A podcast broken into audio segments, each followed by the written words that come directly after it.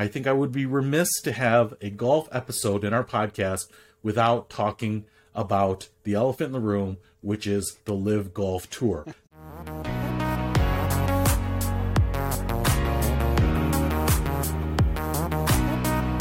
Welcome back to the Life Money You podcast, where we talk about life, money, and how it affects you. And I am with my lovely co-host Bjorn Larson. I'm Peter Weitzman. And Bjorn, do you know why Minnesotans are so happy? Because they found out that summer is going to fall on a weekend this year. Oh, good one. But um. Oh, and we had that weekend So last terrible. weekend. it was a It was great a summer. lovely summer. Yes. now back to road construction. and summer is fleeting a little bit here. And one of the things that we both like here, I think, is golf. And uh, I'm just curious, have you been playing a lot of golf this summer? I have actually been able to get out a little more this year. I after a about a 5 or 6 year hiatus from golf, maybe even a little bit longer to be honest. I was playing about once a year.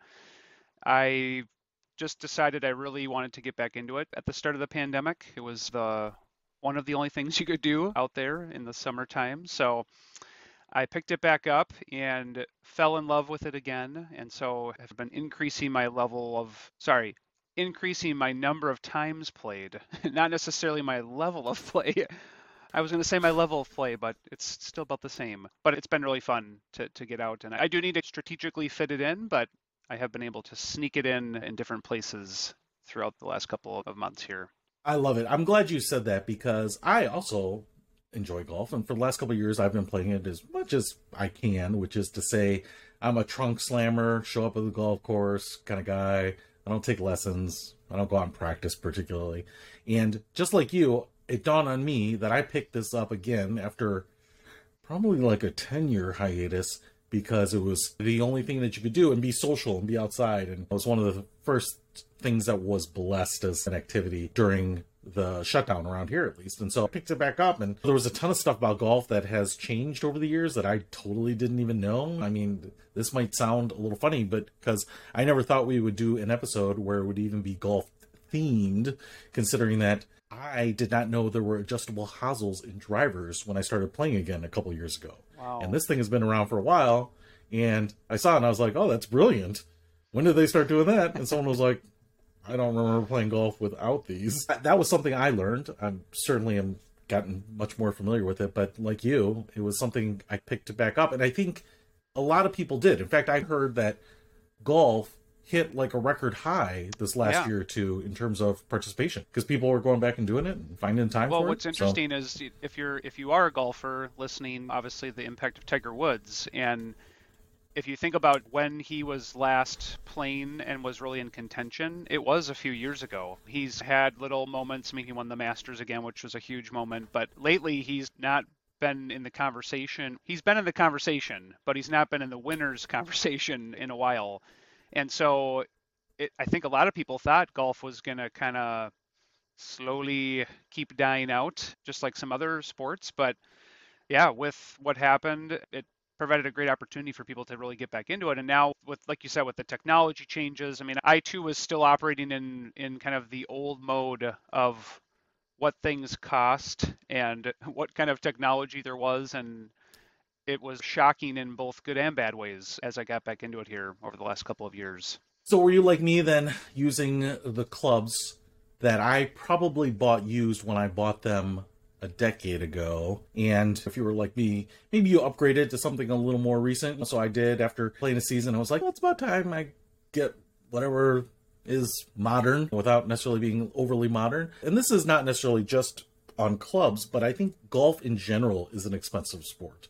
It's an expensive sport because of equipment, the clothing that you might have to wear. It can be street clothes, I suppose, but there are some advantages of having clothes that are more stretchy and breathable and those types of things. But the equipment, but then also like the greens fees, having access to the places to play. And if you do want to practice, having a professional teach you, having time on a range or in a hitting bay or a booth or something like that. As you decided to get back into it, how did you do it? Because if you're anything like me, you were probably easing into it both in terms of enthusiasm, but also maybe financially. Yeah, that's a you're right on, and I actually think some of the age-old uh, issues, I guess, or difficulties for people, barriers maybe is a better way to say it, of actually playing golf are still there. I mean, it, it is, it still takes time. It is still expensive, like you said. It probably, in some ways, has gotten more expensive because there's more things you can do. You can go to a range that now has a TrackMan and track your all your shot stats, and you can buy apps or watches or rangefinders, all those kinds of things. So when I first was getting back into it, I it was about two years ago. This is like my third season, I guess. So yeah, in the summer of the, of start of the lockdown, I set a budget. To be honest, I set a monthly budget, just like I would with kind of any type of hobby, and I just ballparked what I thought was realistic. And to start, I actually did a lot of playing at a, a par three course, so it's actually cheaper, takes less time. It, it scratched the golf itch, if you will and that worked. It was I was able to get excited about golf again, but I was able to keep the time and the actual financial costs down quite a bit. While it is an expensive sport, you don't have to do it in an expensive way. Like you can choose how you do it, and there are actually even new ways to pay for golf that were never there back when I was playing a lot in high school that now exist. So I think I just had to set a realistic expectation and the good thing is when you haven't played for a while, it's like any amount of play is way more than you were doing. And so it all feels like gravy. Like it's all exciting to get out and play. And now that I've now that I've started to play more, I I just want to play more. so now it's getting harder to figure out what the right fit is on the time and the financial cost. And you teased me with something there. There are other ways to pay for things. So uh, please expound because I you hooked me there and I would well, love to hear more. So as far as like I guess when I let's just say 10 years ago when I was playing golf, the main kind of average person ways of paying for golf were I mean you could get a membership at a course, you know that but that wasn't for that doesn't work for most people. You could you could get like a summer I don't yeah, have neither one. do I. You could get a summer pass at like a public course, so that brought your per per round rate down, but you still have to play quite a bit for that to work. You could just pay your normal green fees. You could look for coupons. You could get I think it still existed then, but there was like the in, in Minnesota, you have the Minnesota PGA card. I know they probably have PGA cards other places, but Hmm. that will give you a discount if you play with a couple of other people. So those were the ones that I was aware of. The one that's most recently been intriguing to me is a subscription service, and it's really the Public Country Club. And so I think you maybe know about this one a little bit, but this is a a group of courses that have agreed to allow select group of people to become a member, but it's all public courses. And so you pay a monthly subscription fee and then you can go and play at any of these courses depending on it's a little bit dependent upon the time of the week. If it's a weekend, I think you might have to pay a little bit. If it's during the week, you don't have to pay.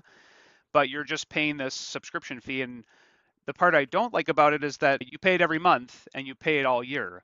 And in Minnesota, there are Hmm. at least five months where you are not playing golf outside. So you're you have to factor that into your overall costs. But that I know a couple of people that have done that. I've actually applied to to be considered for that. There's actually a waiting list for it now, which just speaks Oh. to the demand for golf. But I like that because you it encourages you to go out and try other courses. Whereas the Minnesota PGA card, which is what I do have, you you get discounts, but often you have to like buy a cart, and I actually like to walk, so I- I feel like I'm paying extra when I didn't really need to. But you get the greens fee for free, so it just it feels like a wash more than money saved. No, that's a great point. And actually, the municipal course that I played at basically the last couple years, like you said, I got a pass. So the last couple years, and this year I did not do it. I'm a little bit busier, but it was Monday through Friday unlimited golf for $400 for the season and $600 unlimited any day of the week.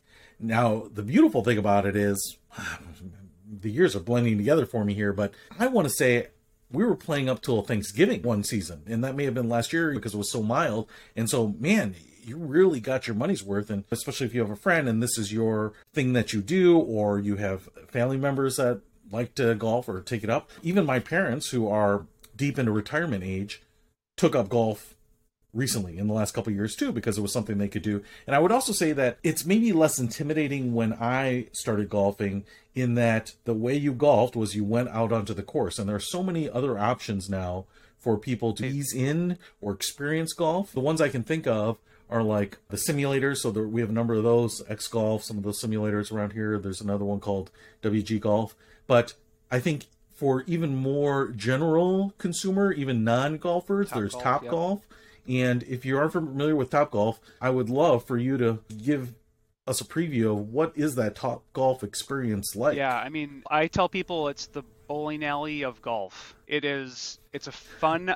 So True, it's a fun true. outing for whole broad swath of people. It's actually fun for golfers. So let me just start with that. If you're a golfer, it's actually really fun. It's a sophisticated driving range. You're hitting balls outside. So I mean, and it's open year round. And the one in Minnesota, it's fun to go hit golf balls outside in the middle of February when you're not doing anything else outside related to golf. They have heated heated bays. You can also it's a point based system on the driving range. So every shot you hit usually lands somewhere where you're getting points and so you can play different games. And so that's what makes it fun because the games aren't all about just who can hit it the furthest and the straightest, but it's really shorter shots or you don't even have to like hit it that well to get the ball to land in areas where you're getting points. And so it's for all different skill levels. The food is great. I mean, it's an expensive outing, so I, I don't do it super often, but every once in a while, it's a really fun thing to do with a group of people. It's great for work outings, but and I plan to take a have a date night there at some point too. So to me, it is very much like a nicer bowling alley, I guess. I probably different people have different thoughts when I say bowling alley, but to me, bowling is like there's that's also for all different skill levels and you've got kind of the bumpers and that kind of thing if you need those so this is very similar uh, they have clubs there too so you don't have to even have clubs you don't even have to ever have played golf because the, they have special top golf golf balls that they use to track where your shot is going and so they have even like a digital component like a trackman type thing virtual golf kind of thing which shows where your shot went so it's really fun one hack is that at least in the costco's that i shop at here you can get gift cards there and get them at a reduced price. So I think for I think I can get a hundred dollars at Topgolf for seventy five here. So twenty five percent off is not a bad thing to, to bring in there. And then that goes fast. yeah, I, gift for Yep. yourself. Absolutely. I would say you're spot on the new golf world because I have talked to some people, invited them along, and they said, I'm not a golfer. I've never swung a golf club. And I've said, that's just fine. Just come. And you might feel a little silly because it's harder to hit a golf ball than you might think, even when you have everything working for you and quiet and it's not moving and you're taking small swings. But I think it's a great way for people just to enjoy themselves with other people, even if you're not a golfer. And if you think that maybe you're interested in it, it's a great way just to experience it under no pressure. So that's one of the things that I really like about Top Golf. Top Golf. It's just a it's a fun activity for people. Now, We've talked a little bit about golf. We are obviously your casual amateur golfers. We are not chasing scratch or anything like that. You have not told me about any efforts to try to get into the open or those types of things, but you can save those reveals for the end. But I would like to talk about, if we can, people that are listening to this and they say, Hey, I see a lot of people golfing. I've heard it's a sport that people can play throughout retirement. I may be interested in it. I don't want to spend a lot of money, but the first thing I need is equipment. What are some of the options for someone who is maybe thinking about this to get their first set of golf clubs or the equipment that they need? Yeah. I would go to a couple of answers for that one because uh, obviously as you've heard so far golf and money really are they go together here and both both on the a lot a lot for both or you can do it in a smart way too and not spend a lot. So there are tons of used golf clubs out there.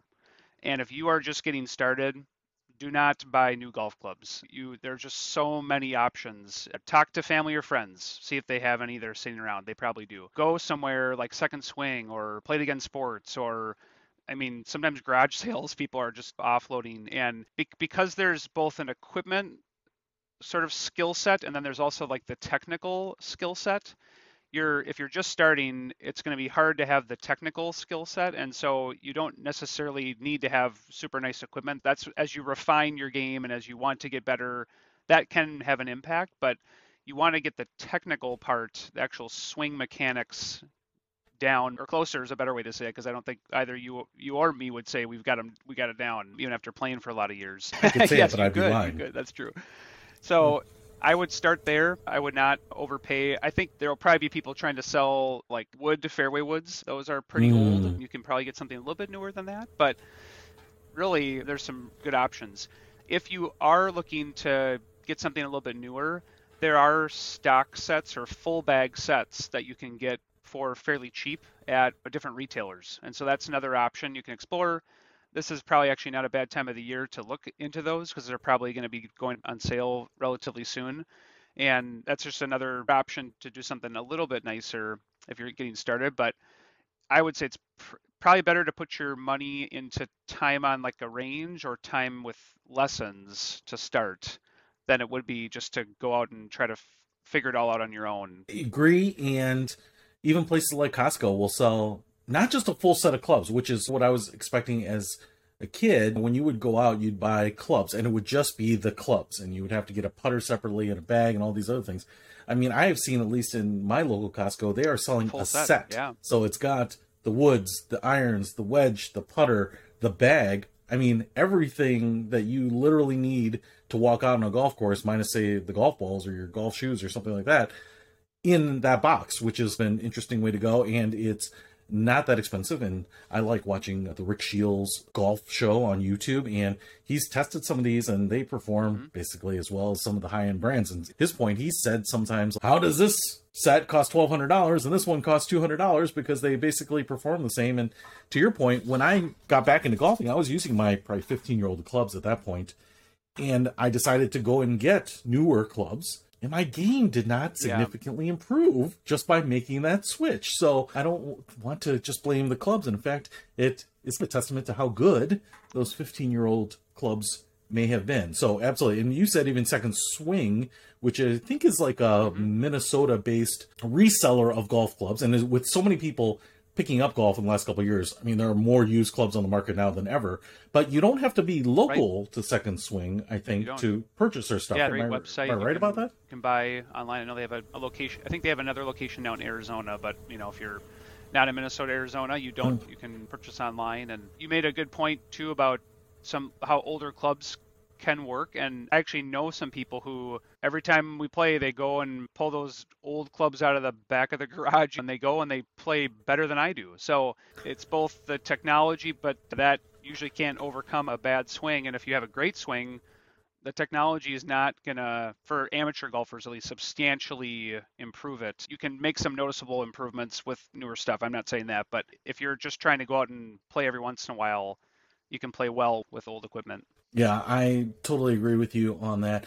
And the last piece of this, and this is really not the last piece that you need to get into golf fully or anything like this, but I think from an amateur golf standpoint, you are probably going to lose some golf balls once in a while, and golf balls can be pretty expensive. What are some of your ideas for being able to supply oneself with golf balls without Yeah, breaking the bank? golf balls can get expensive i know for a while i was Yeah. on a kick of trying to pay for the premium golf ball and i mean they do they are nice they feel nice they go far uh, for sure all of that but as i read more about having the appropriate type of golf ball typically people with higher handicaps they don't need the premium ball. They need which are usually like a three or four or even five piece golf ball. And they that means they can spin more you can work the ball more all these things that most of us are not trying to do. We can work it too but we're not trying to work the ball from that far from left to right.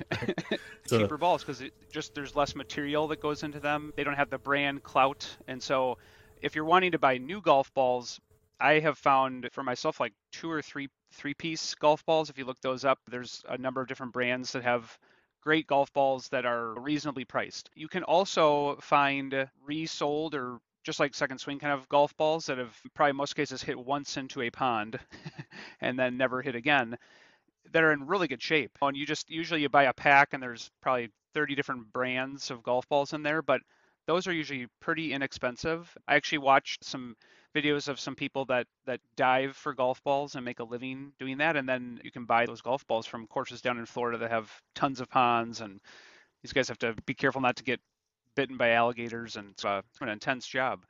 So there are lots of options. And then the most fun one, I think, is when you're on the course and you're looking for your ball, snag a few others because there's usually a lot of golf balls hiding out on the golf course. So you can supply yourself that way. You can walk away with way more than you lost in the round if you're smart. If you lost your golf ball in the tall grass, chances are someone else did. The recycled golf balls, the ones recovered, like you said, out of the ponds, even those companies, in a lot of cases, will sort them out by brand or the sub brand, the model within the brand.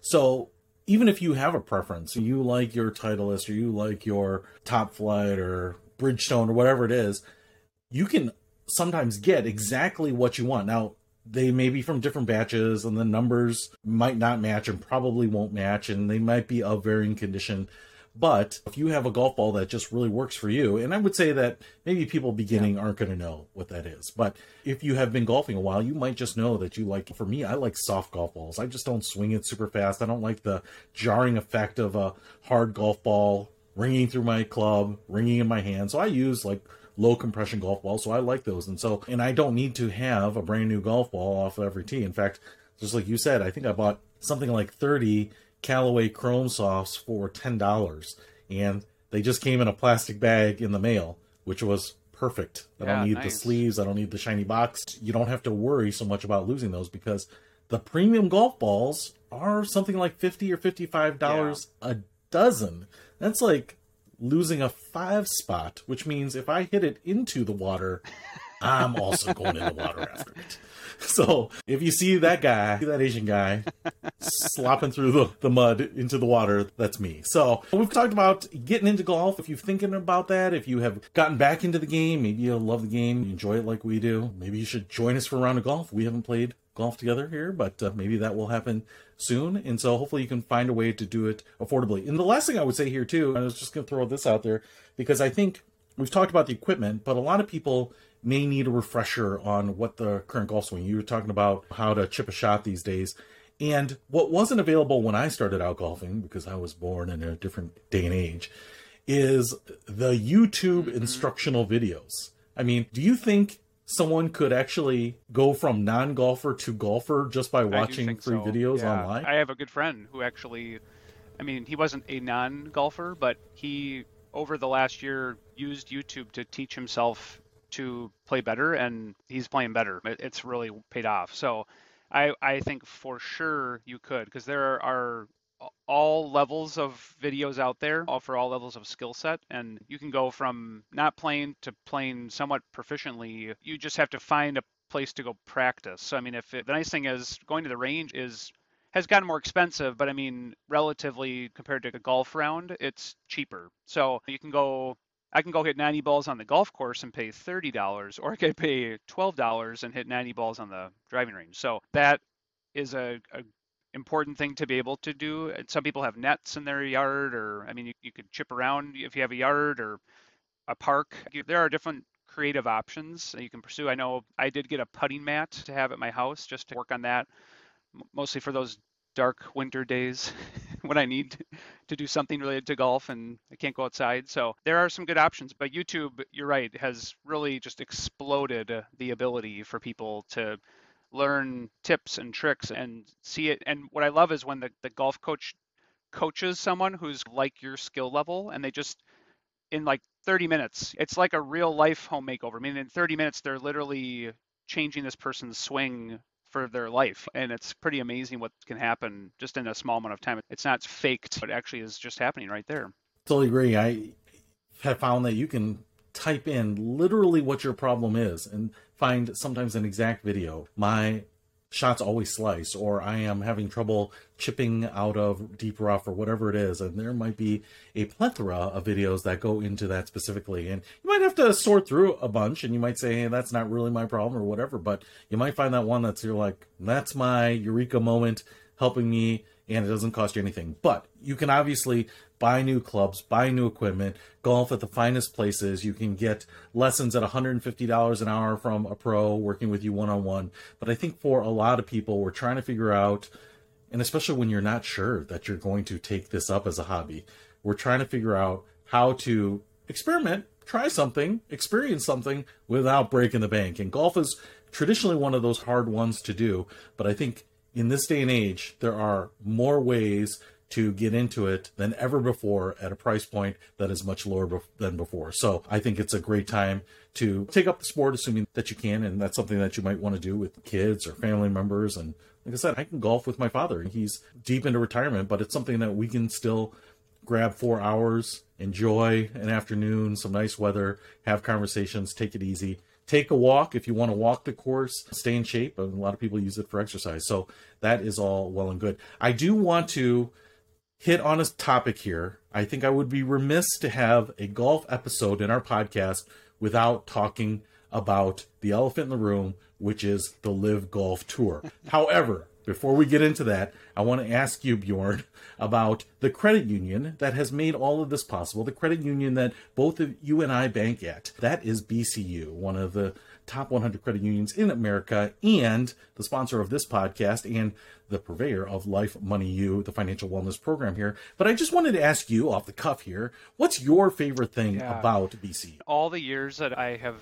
worked with people at BCU, banked with BCU, now I work at BCU, really has always been that I have been served so well by, especially just in the banking sense.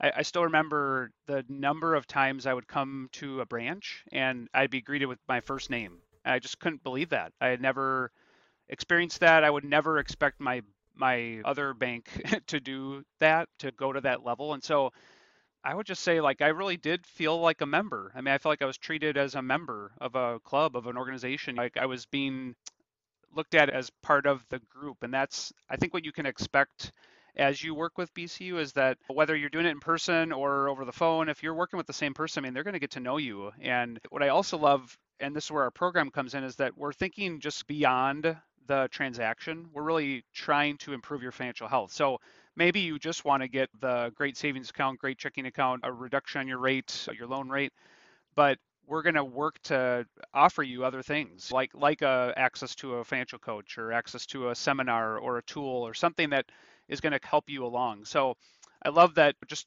right off the bat, you're going to get treated so well by banking here, but that we're going to take the extra step to really listen to what's going on. And through that relationship, then hopefully there's trust that you feel as well and that I've felt. And then that makes me just want to do more things, do more things here and utilize the free tools that are available to members. How about you? I couldn't agree with you more. In fact, that would probably be something I would talk about too. But I will take the other side of it and I will talk about the technology that I love. I think one of the things that people think about when they are asked a question about credit unions is what is the technology that they have available? And in some ways, I think people are scared about going to a credit union because they're not going to have the same technological options that big banks provide. And BCU is in some ways just like a big financial institution because the technology that they offer to me as a consumer is second to none. And the reality is, I've been able to deposit checks via the app. I've been able to check my bank accounts, do my transfers, all of that stuff. But they have a lot of other tools in there. I can go to places to get my credit score or the financial wellness tools. And then on top of that, they have spent a lot of time and effort this year to upgrade those tools as well. So they work faster than ever. In fact, you might need something as simple as your routing an account number for an account because you're filling out your direct deposit or you are trying to connect it to another bank account or whatever it might be. And I was pleasantly surprised to find that I could find all that information right in the app. I didn't have to go to a statement or log in online and go to a secure area. It just worked. And it's one of those things where you almost don't notice it because it works so well and you really notice it if it's not working. And so I think that's one of the big surprises for me is that you don't make those sacrifices when you come to a credit union, at least not BCU. You get all the tools that you would get anywhere else. And I think that's what, for me, makes it such an easy transition if you are used to yeah. using a big bank. So between the people and the tech, I find that it's usually an upgrade yeah, you know, over agree. I mean, what your experience has been as much as we want to see people and talk with them and say hi and greet them in, by name, I know we also have a lot of folks who have easy access to a branch and they'll just do things online because it's so easy. They can do it all. Most of what they, I mean, they can do everything they need to do online. I mean, I know I'm only using online right now, so it's pretty slick no matter how you want to approach it and the people are there in person over the phone or virtually to help absolutely so bcu amazing credit union no sacrifices so I would definitely suggest checking it out, whether it's for your next banking product, loan product, or you just want to experience the smoothness of the latest technology. BCU is where it's at. So, to get back to the teaser that I put out there, Bjorn, I know that this is not something that everyone has their head wrapped around yet, but there has been a lot of turmoil in the golf world, and a lot of it surrounds money, which is why I wanted to bring it up. But I was wondering if you could just explain what you understand the LIV Golf League to be and why it is getting the news it's getting, and maybe the biggest story in sports this is, year. It is probably the biggest story in sports this year. Even people I know who I know are not golfers have asked me about it. They're like, "What do you think about the LIV?" Because they know I play golf, so it's kind of. I mean, that just shows it's it's at mainstream. So I'm not going to give the full spiel about it, but essentially there was always this thought that there could be a separate or more prestigious golf league out there. I think the hope was that the top of the top pros would come and play in this league and the purses would be bigger, the crowds would be bigger, the and they would really take care of the players. And so there's been a this is an attempt at that. There's this Saudi backed league, that boatload of money available essentially, and they are giving these humongous sign-on bonuses essentially to these golfers who i mean in most cases have never even been close to playing for this kind of money before both just to come over but then the purses are way bigger. And they're playing less golf. I think there's only what seven or eight events something like that. They're playing 54 holes which i think is what where LIV comes from the roman numerals. And most golf tournaments are four rounds 72 holes. So it's less golf overall bigger prizes and right now it's a smaller group of people competing for these prizes. So your chances of winning a ton of money are there.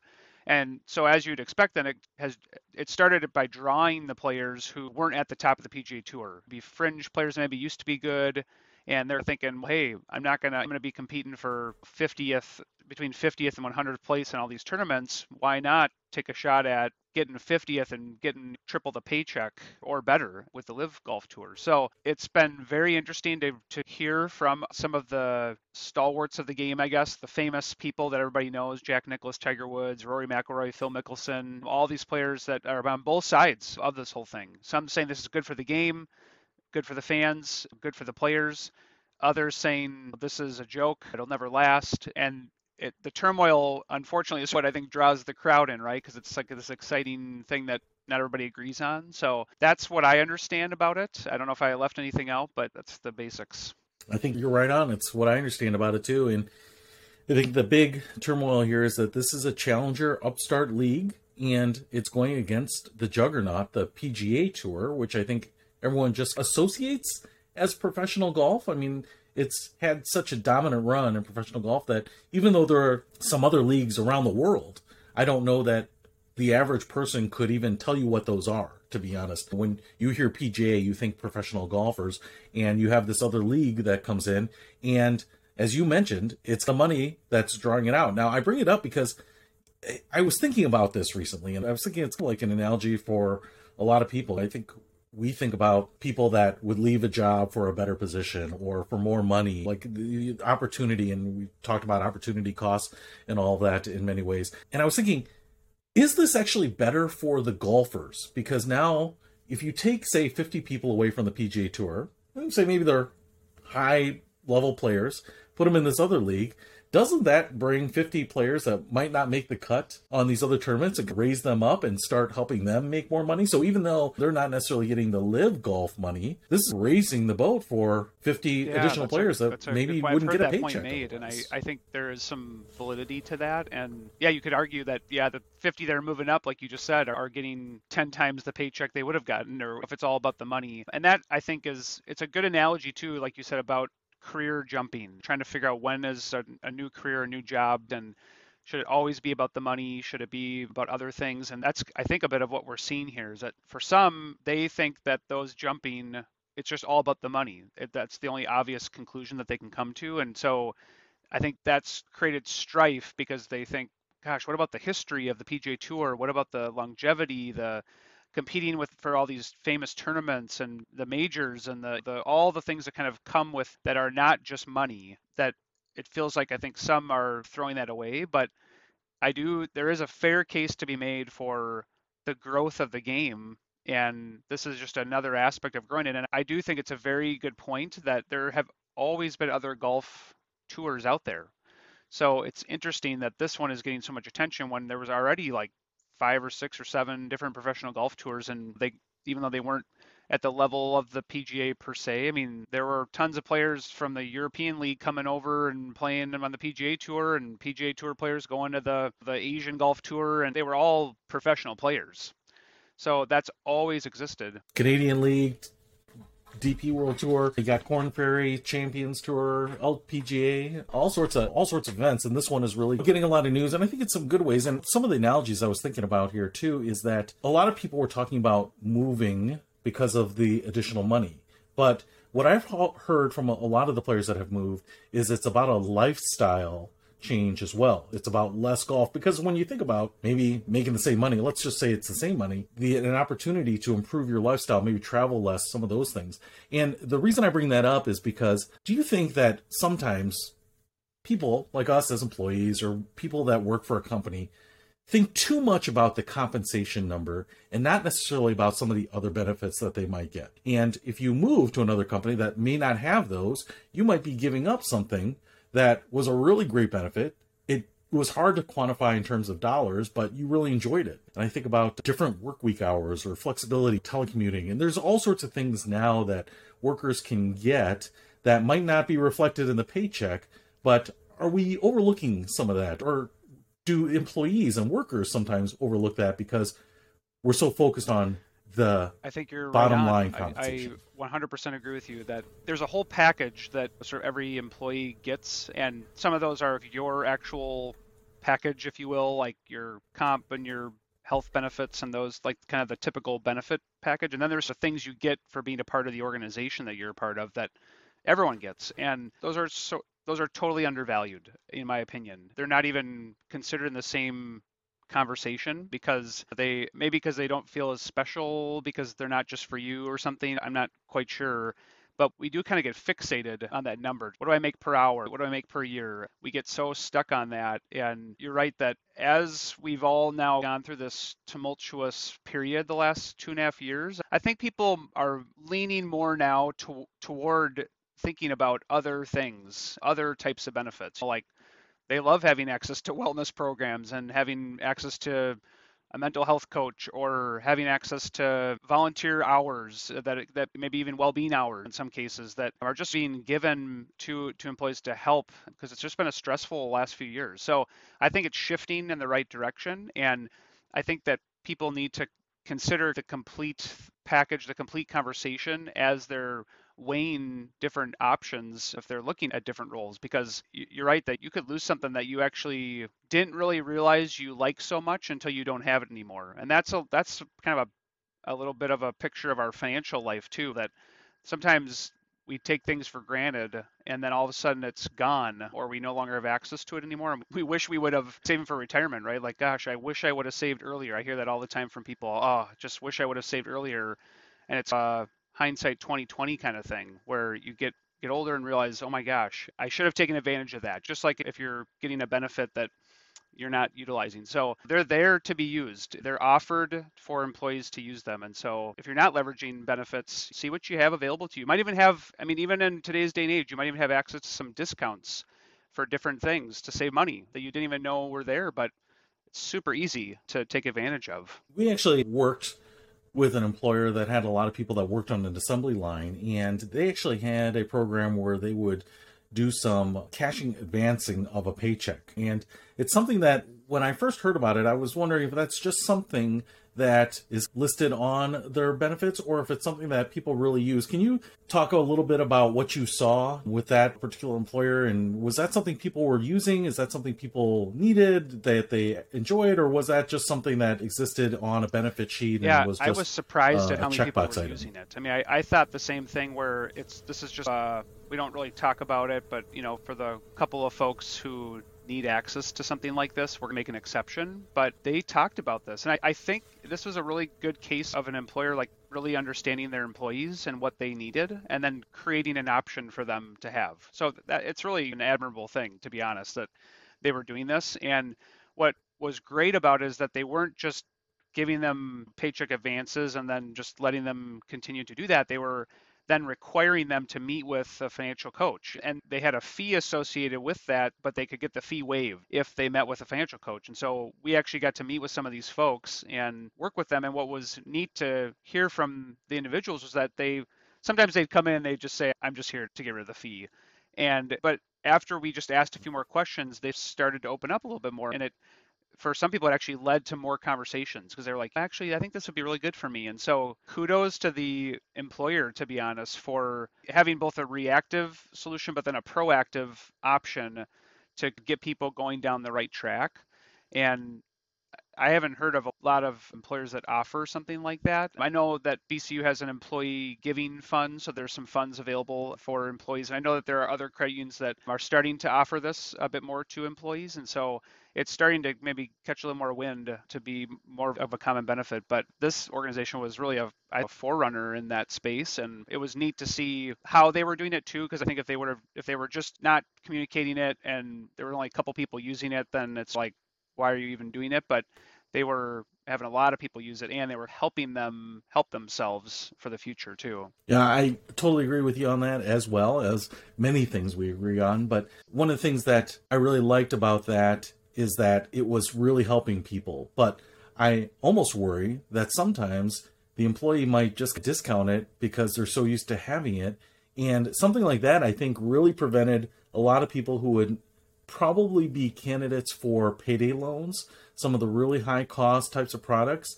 And when you can get some assistance like this from your employer, and it doesn't cost you anything. I don't think these things had interest rates. There was, I think, the processing fee that, like you said, would be waived, so it was really no cost to the employee. If you think about leaving for another employer and you're just looking at say the hourly comp and you're not thinking about some of these other things because you've never had to. You don't even know what it costs to go out and get a $500 loan within 24 hours or whatever it might be. Yeah. uh, you might end up actually being worse off. Now it's different from the LIV players who are probably getting some really big pay numbers but i think what I have heard is it's not just about the pay. It's also about the lifestyle. And for people who are finding a home with their employer, they like the cadence of the work. They like being heard by their employer. The employer has put together programs that really help these people. I think it's something that you really have to think about before you just look at the compensation. And so hopefully, as we're talking about this, that people are maybe saying, hey, this is a program, a benefit I like. Like I said, I think telecommuting right now has been a very popular one. People maybe are able to reduce their gas consumption, dry cleaning, travel, all these other things. But it can be anything from snacks provided at your office to maybe some flexible hours for the people who maybe are raising families or whatever it might be. So lots of different perks out there that I think people need to put into the picture before they make decisions just based on the compensation.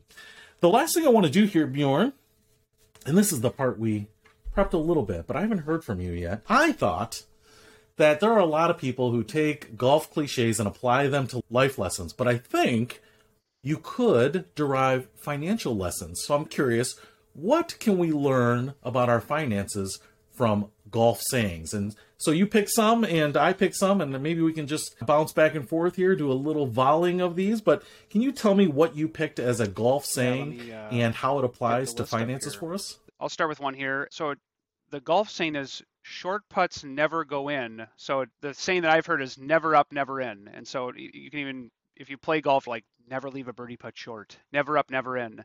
And I what I was thinking that the financial lesson was from that is sometimes we get in the way of ourselves. Oftentimes we get in the way of ourselves. And I was thinking about this in the vein of savings, right? Like so many people, we all know that saving money is usually a pretty good thing. I mean, just blanket statement, I think everyone could, to some level, agree to that statement. And yet, if you've looked recently at American savings rates, they're low again. I mean, the only reason that they went up was because there was a lot of government stimulus, and they, I mean, just I'm talking macroeconomics here. So how come we don't save more? And it's because, in a lot of re- a lot of ways, because we get in our own way. We see that money in the checking account, and then we go and spend that money because it's available. And so to me, the financial lesson here is automating your savings, and that will help you to make more putts, right? You're going to actually get the job done. You're going to get it over the hurdle. And so some things that I've done. I've set up savings goals in our digital banking app. I've linked the savings goal to a specific savings account and then I'm automating the savings in there. So I've actually gone into a couple levels there. I'm visually seeing my progress. I've named the goal and I've actually automated the savings to make sure that it's happening like every single month. The money's going in there. And I'll be honest, I got caught last year thinking that I was going to be making more putts and have enough money available, if you will, for a big purchase I had to make. It was actually an, it was actually a payment, an insurance payment I had to make, and all of a sudden I got the bill, and it was for a full year of an insurance premium, and I barely had the money, to be honest. And so I realized, wow, I've got to, I really like actually have to put the money away into a separate account to make sure that it's there next year because just stuff happens during the year. And so I automated it all I got myself out of the way. And so that's uh, now hitting the putt far enough. I'm actually getting it there. I'm taking myself out of the equation using technology to my advantage. Yeah, never up, never in. You're never going to have the money for right. that emergency if you never put the money away. So, yeah, great one, great one. Here's one I think a lot of people, even non golfers, will have heard of it. If you saw the movie Tin Cup, grip it and rip it. And in golf, this is basically saying that just take your driver, get a good grip on it, and swing away at the ball. And it's just stop thinking about it because I think in golf, you can overthink it. You can get all these lessons about where's your weight and do you have your wrist cocked and are you keeping your eye on the ball? And so there's all there's a million things that are going on in a golf swing, and you can outthink yourself on it. And I think it's the same way in financial decision making. That to your point, if I say I want to save some money so that I have something put away in case I lose my job or we have an unexpected trip we have to take. And if I sit down and I say, first of all, I've got to go through all the budget line items and figure out what I can adjust. And then I've got to figure out what account to set up and then like what are the connectors and what, when am I going to do those transfers and how am I going to remind myself and make sure that the money's there. And I want to find something that has a good interest rate. You could probably take any financial decision and create a hundred step process to do it and never do it. And the reality is most of these things just need you to execute at the most basic level. A lot of people will say, I haven't set up my 401k yet because I'm not sure exactly what percentage of my income I can contribute to it, or I'm, I'm not really sure how the match works, or whatever it might be. There's a million different things. And the reality is, just turn it on, do 1%. I mean, it's better to do that than to sit around and contemplate all the time or be paralyzed by the analysis on it. So that's what I liked about grip and yeah, rip. Stop overthinking really about it. Just um, do it. Just overcomplicating execute. is not usually good for most things in life. So another one that I I thought was an interesting one was minimizing the big miss. So that this is actually something I've been trying to do, to be honest, in my own golf game. So when I'm on a hole, it's called course management. It's basically looking at the golf hole and I'm not hitting it straight every time. So looking where, like if, if it's a tee shot, like analyze what's out there and if there's a there's a big pond hit away from the pond. Put it in a spot where it might be in the rough but it's not going to go in the pond. It's still playable. If it goes in the pond i got to take a penalty stroke. So to, to me then the concept of kind of protecting yourself from the big miss is insurance the importance of having kind of insurance and cushion. So Basic insurance would be self-insurance of a emergency account, making sure you've got a cushion there, uh, just a chunk of money that you can tap if you really need it when the unexpected happens. You're minimizing a, a big miss. But even more than beyond that or bigger than that is really having the right insurance policies in place. So life insurance, health insurance, disability insurance, a lot of these things are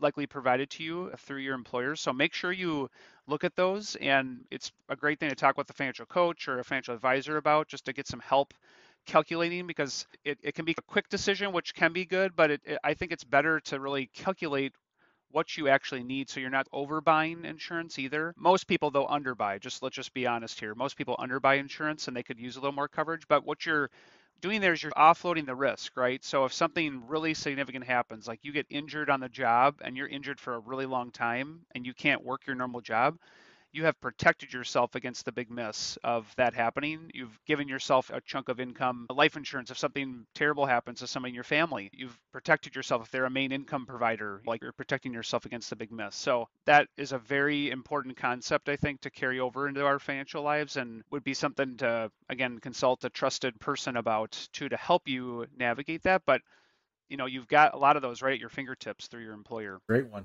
Even as someone who's golfed a while, I wasn't always really clear what that meant. So that is very helpful on a couple of levels. I agree with you. The next one I picked was play the course, not your opponent. And this is one, like you said, is one I struggle with. When I'm playing with someone and they're much better than me, I tend to want to try to play as well as I can because they're out driving me, they're hitting more accurate shots, they're out putting me. And so sometimes I just start swinging away, trying to match what they're doing. And always that turns into a problem. I never get better by overexerting myself. I only get worse, which then frustrates me even further. And the reality is, golf is your game. I'm not playing in a tournament where it's either him or me getting some big cash prize at the end of the day. My goal is to have a good time, improve myself, and whether I'm playing with someone or not, I should just be focused on my own game. And I think this is very clearly a keeping up with the Joneses mentality that I think plagues so many people, right? You see someone pulling in with a new car.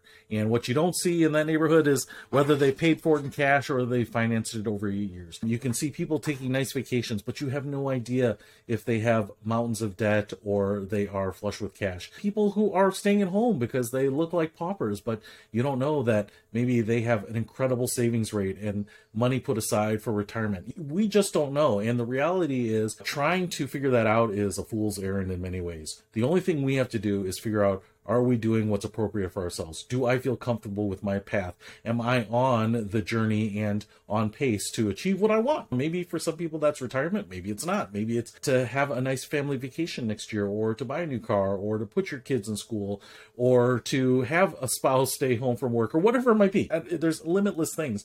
But the more we continue to measure ourselves by our neighbors, other people, macro averages, whatever it might be, I think yeah, the harder it makes a, it a really for us because, to do what's like right said, for us. External, the external view of somebody is it's just so hard to tell what's actually really going on. It all looks great. Like look at how many trips are going on. Look at all the like look at the lifestyle, but it could be just super stressful on the inside to to navigate that kind of life. So good point there. Another one I picked was take your medicine.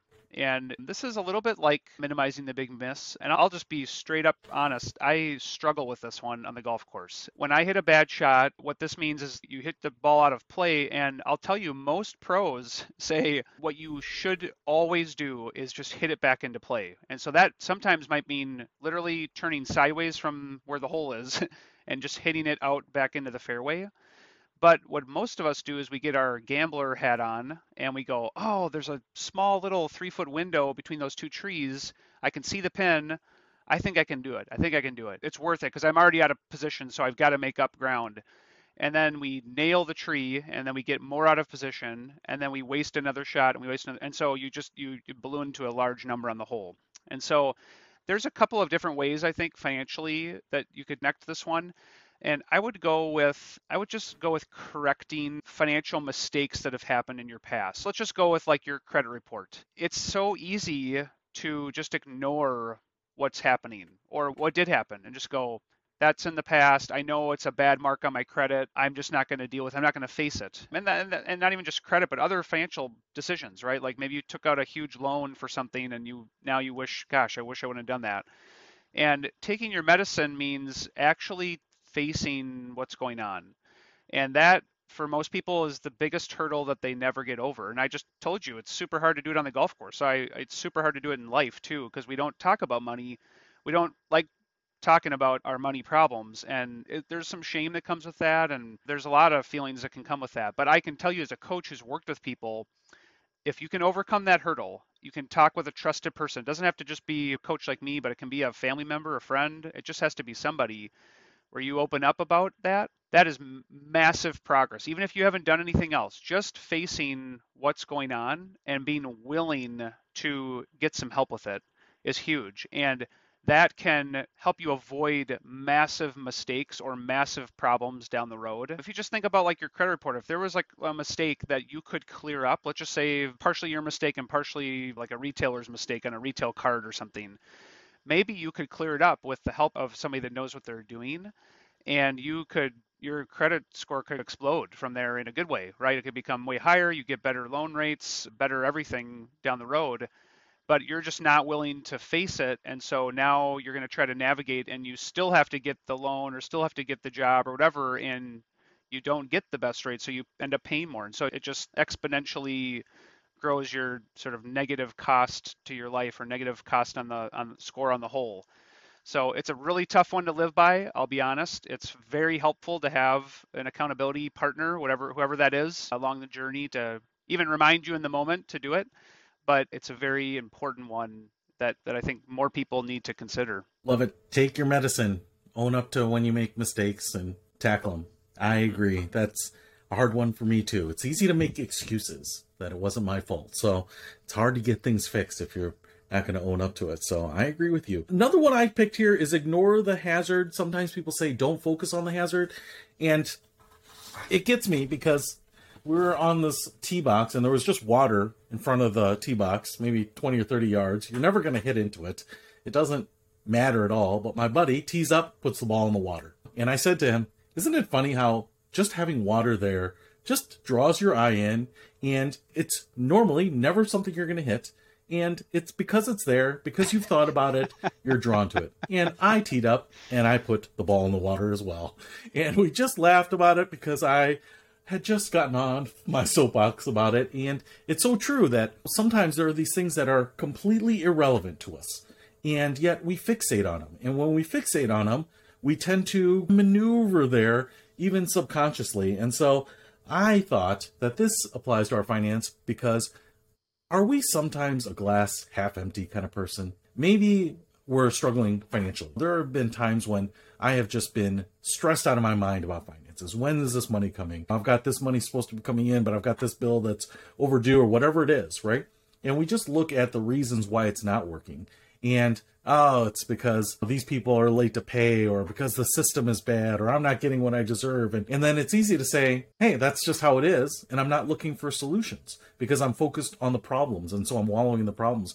But most of the time, like you said, especially if I can get some professional help, someone that knows how to get out of this situation, instead of focusing on the solution, who are some of the people that I know that might be able to help me, or what professional resources do I have, say through my employer's financial wellness program, or my bank, or my financial institution, credit union, whoever, to get me out of this? Because if we're focusing on that, you're probably going to lead yourself to the solution. And yet, a lot of times, we just lead ourselves back into the problem. And often, like me, repeat the problem. Repeat the problem that I just pointed out to my friend cannot make a distinction between there's a pond there or even saying don't hit into the pond. It just here's there's a pond. No matter if you say I'm not thinking about it or like I'm trying to ignore it, but it's like it fixates on that. And so it's that's funny that happened but totally good analogy too of how we think about our money. Last one for me that i was thinking about is the more i practice the luckier i get. Arnold palmer said that one. I think it's fairly self-explanatory but basically doing practicing the right things over time can make it seem like you're getting luckier in the game of golf because it's such a hard sport but you're actually just getting better because you've practiced the shots. You're not necessarily getting lucky. But there's kind of a little joke in that saying, I guess, that pe- maybe people around you think that you're getting lucky. And in finances, most of us are not going to win the lottery. Most of us are not going to get a big inheritance. We're not going to get a bunch of money just given to us that just solves all of our problems. I would argue you got to have some good behaviors for that to actually solve problems, but you're not going to you're not going to get lucky in that way. Sometimes the most successful people financially are just the most surprising people. You you would just never guess that person retired at the age of 50 or that person retire with that kind of money or that could live that kind of retirement lifestyle or or could pay for that car in cash. You just you're just so surprised at times, but they have just been doing a lot of good things for a long time and, pra- and practice makes perfect. So if you are just living below, below your means and then putting that money into a savings account, it's not really rocket science. It's really tough to do because we, there's so many temptations out there on keeping up with the Joneses, like you said earlier, Peter. But this is something that, again, as you look from an outside perspective, it's like, wow, that person's so lucky. Look at what they've been able to do. And they might just be feeling like this was just basic math. Like I just saved more, I didn't spend as much, and now I can do these bigger things or whatever it is, or giving away more money. I mean, because they've got so much money, they're able to just give a lot of it away. So whatever it is, there are healthy behaviors, and that's what our program's all about is teaching those healthy behaviors so that you can really go out and flourish in life. And so whether it's working with a group like us or working with somebody else, I think it's important to to hone those things over time because it's a lifelong sport, just like golf is. Finance is a lifelong sport. Sometimes things are going to go really well for a long time, but then something will happen, and now you're back to square one on something, and you've got to figure it out again. And but maybe the baseline of your skill set is up a little higher now because you've done some of those things for a long period of time yep, I love, love it. it. An overnight success that took 40 years in the making for a lot of people to get there. So that makes a ton of sense to me. I think these are all wise words, lessons that we can learn from golf. Even though we got into them literally here at the end, I want to say that this whole episode was what can we learn from the game of golf? Something that you and I both enjoy, something that millions of people enjoy, something that millions of people are trying to get into. And so hopefully we gave you some good tips. One, if you actually want to get into the sport, enjoy the sport, maybe find something that you can do throughout the remainder of your life. But secondly, things to think about whether you're at your employer, things to think about beyond just the money and the compensation, and then also the little life lessons that you get on the golf course. How can they help you become more financially successful as well? So, with that, I will leave it there and thank you for joining us on another uh, journey through the Life Money You podcast. And I want to thank Bjorn today. We'll see you next time.